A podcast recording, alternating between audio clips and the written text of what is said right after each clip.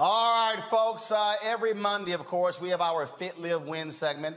Uh, it's all about uh, health. It's all about uh, not just uh, the physical, but it's also about uh, the mental, and it's about the spiritual uh, as well. And so that's what uh, it, it, it's, it's all about. And so we have a very unique story uh, today. I saw this uh, on social media, and I was like, yo, book this sister. We got to be able uh, to tell her story uh, because, trust me, uh, many of you, Uh, you, you, you may not have been where her weight is, but look, uh, you've been struggling uh, with the same thing. You probably have had uh, family members uh, who have been dealing with the same thing. And you're sitting here going, I need to get motivated. I need to start somewhere. I need to just, just to get going. Well, uh, hopefully uh, her unique story uh, is going to be able to encourage you Uh, to actually just start changing your diet, getting going.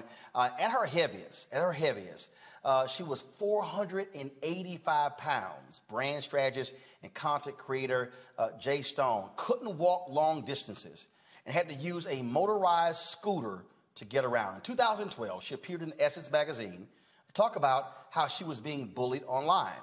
In twenty thirteen, she sat down with Bishop T D Jakes to discuss her obesity journey. After dropping nearly two hundred pounds, she's, she's reflected on what her nearly five hundred pound self has taught her, uh, a smaller self. Jay Stone joins me now from Atlanta to talk about her five hundred pound life lessons. And so glad to have you uh, on the show.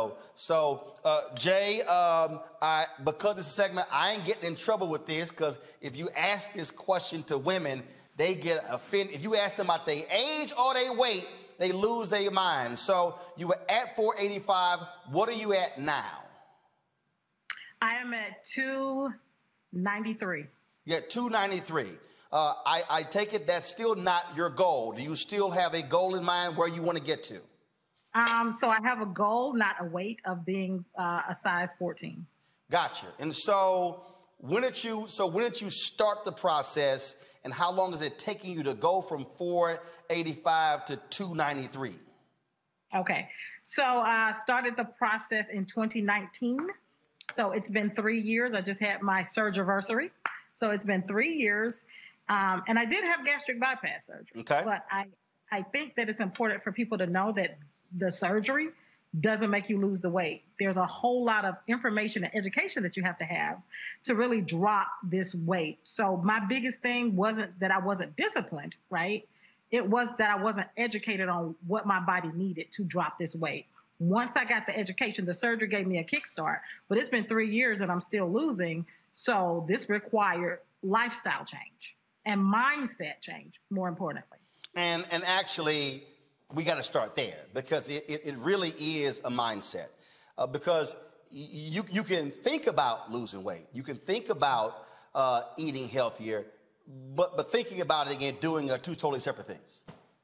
Uh, yeah. And so for me, it wasn't that I was eating unhealthy. I wasn't eating large proportions. Everybody asked me, you know, do you watch five hundred pound life? And I said, no, because I lived it, right?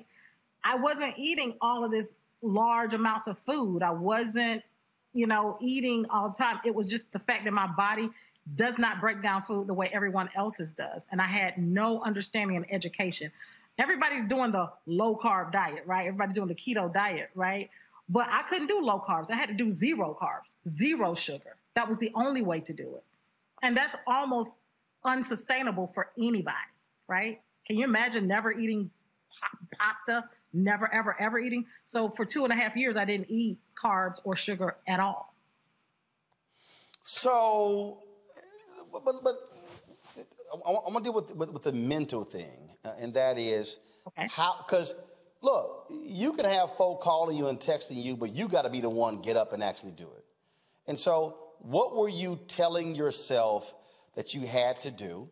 Um, and, and, and even before you had the surgery and even afterwards, you know, what are you saying to yourself every day? Cause it's real easy to say, man, I'm busy. I ain't got time. Or let me just grab this quick, uh, you know, uh, snack, chips, cookies or whatever, or pick up some fast food. What are you, what are you, are there affirmations? What are you saying to yourself? And so this really is part of the five hundred pound uh, life lessons that I had, okay? uh, your commitment to you has to be bigger than everyone else. I think that most people can't fathom. They don't even know anybody that's almost five hundred pounds. They can't fathom how grossly affected your quality of life is. Everything from just walking ten feet or walking to the restroom or going to the grocery store, it's so grossly affected. So most people don't have the level of motivation I had. I needed to live. I was slowly dying, right? And I had just resolved myself to the fact that if I can't get this weight off, I'm going to have a slow descent to the grave. And so quality of life was my motivation. Every day I understood that not being able to walk myself to the restroom without trouble or help was not living. I was very clear that it was not living. So the motivation was get rid of the pain, live life. I was totally dependent on my family to help me get around, to move around. And nobody knew this, by the way, right? Because I'm running a very, very highly visible and highly successful brand. What they don't know behind the scenes is that my family is helping me take baths. What they don't know is that my staff, when we travel, you know, my staff was helping me get dressed. What they didn't know is that I only was able to show up and smile. I couldn't do anything else. So when your quality of life is that grossly affected, you have to do something. So my motivation wasn't I need to look a certain way, or li- it was that I need to live, and I was dying. Uh, absolutely. Uh, I got questions. Uh, let's see. Start with... Um, Uh, say I got two Mister Yogas, uh, so uh, let me start with uh, Mister Hot Yoga Omakongo. First of all, uh, Jay, you're looking amazing. Um, congratulations on this journey. Um, I've been following a lot of the things that you're talking about, and one of the things I, that really impressed me, and I think you just posted this on, on your LinkedIn recently, or I'm not sure when, but you said something to the effect of, weight has many forms. Mm. And so could you talk about what you mean by that as it relates to, I mean, just just just educate us, drop drop that knowledge and what we can take from that, because yeah. I just thought it was really powerful. Yeah. So weight, weight comes in a lot of forms. A lot of people think the physical weight, but with that came emotional weight, right? With that came social weight.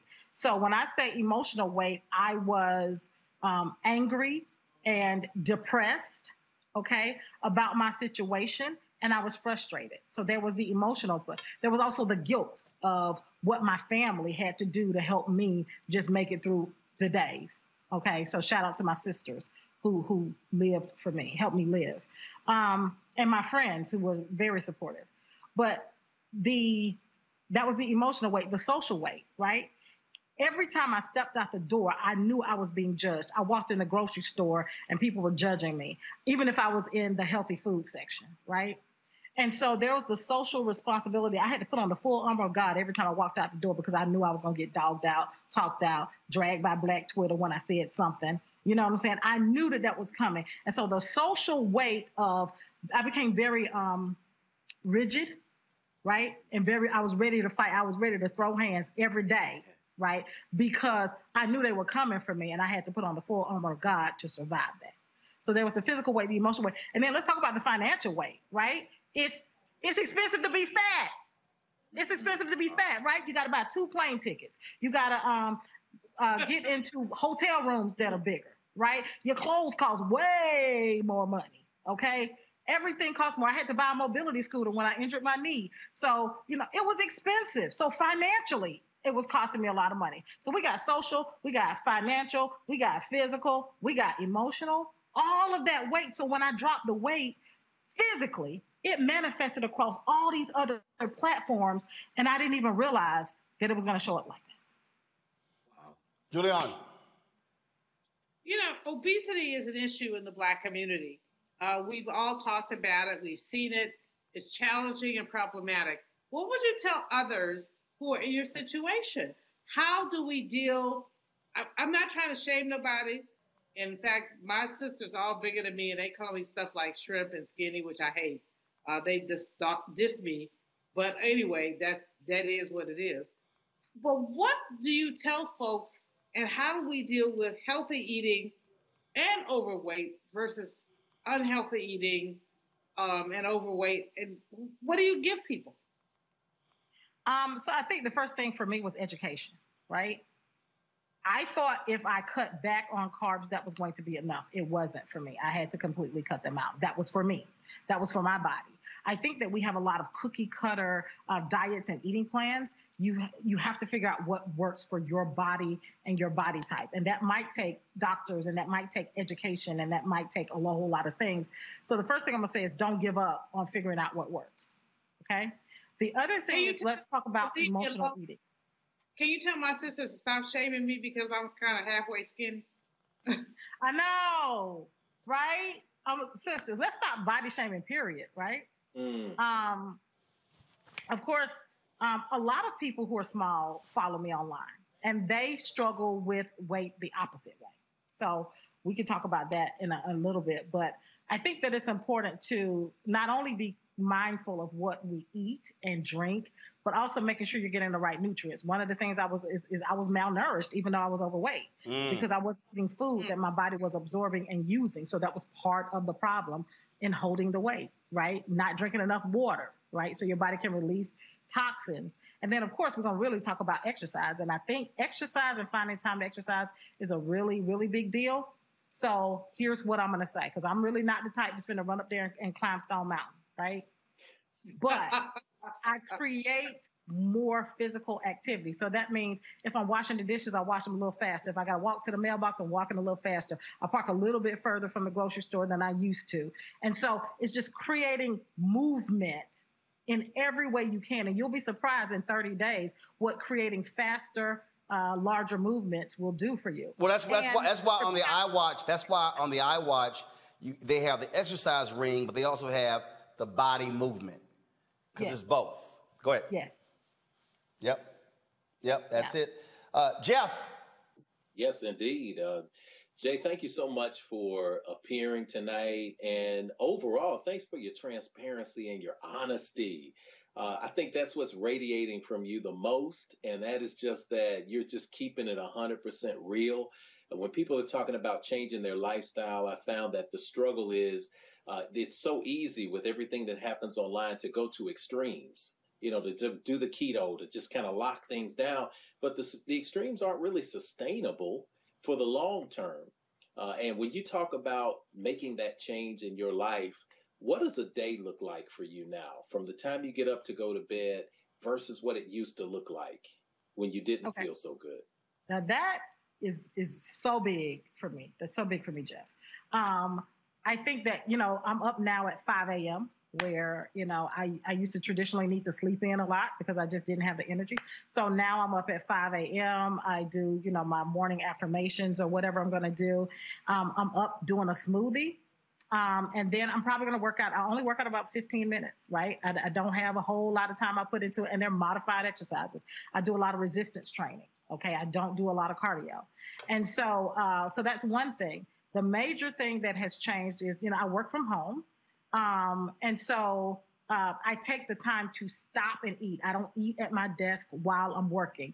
I take the time to stop and think and process what I'm eating, to be mindful of the portion that I'm eating, and to be mindful of the nutrients that I'm having. So I take a break to eat, and I cook.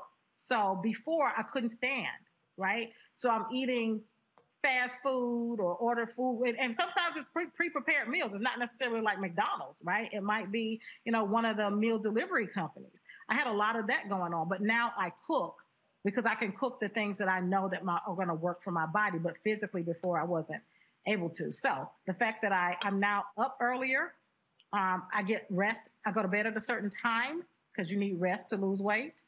Um, cooking for myself to make sure that my food is prepared in a way that works for me, um, and also just squeezing in exercise and movement whenever possible. Um, I don't, and this is important, right?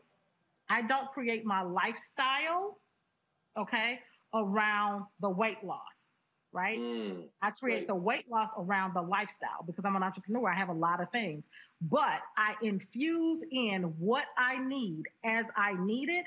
That's why it's not sustainable for people. They keep trying to say, I'm going to get up at six a m and exercise. Well, if you're not normally up at six a m, you're not going to get up and exercise for too long, right? Right. right so right, what time right. are you normally excited? What time are you normally happy? Is that after lunch? Is that dinner? So guess what? On your lunch break, instead of sitting up talking on the phone on your lunch break, walk a couple of laps around the parking lot or around the yard. You know what I mean? Mm. Do it Squeeze it in. Interweave it into your life. All right, then. Well, Jay, look, uh, good luck uh, on your journey. Uh, it is important, uh, and the bottom line is you got to start somewhere, uh, and uh, we look forward to uh, your next report. Report, and as I always tell people, look, you got to take it a pound at a time because you can't lose a pound at a time. You can't lose fifty or a hundred at a time. So we appreciate it. Thanks a lot.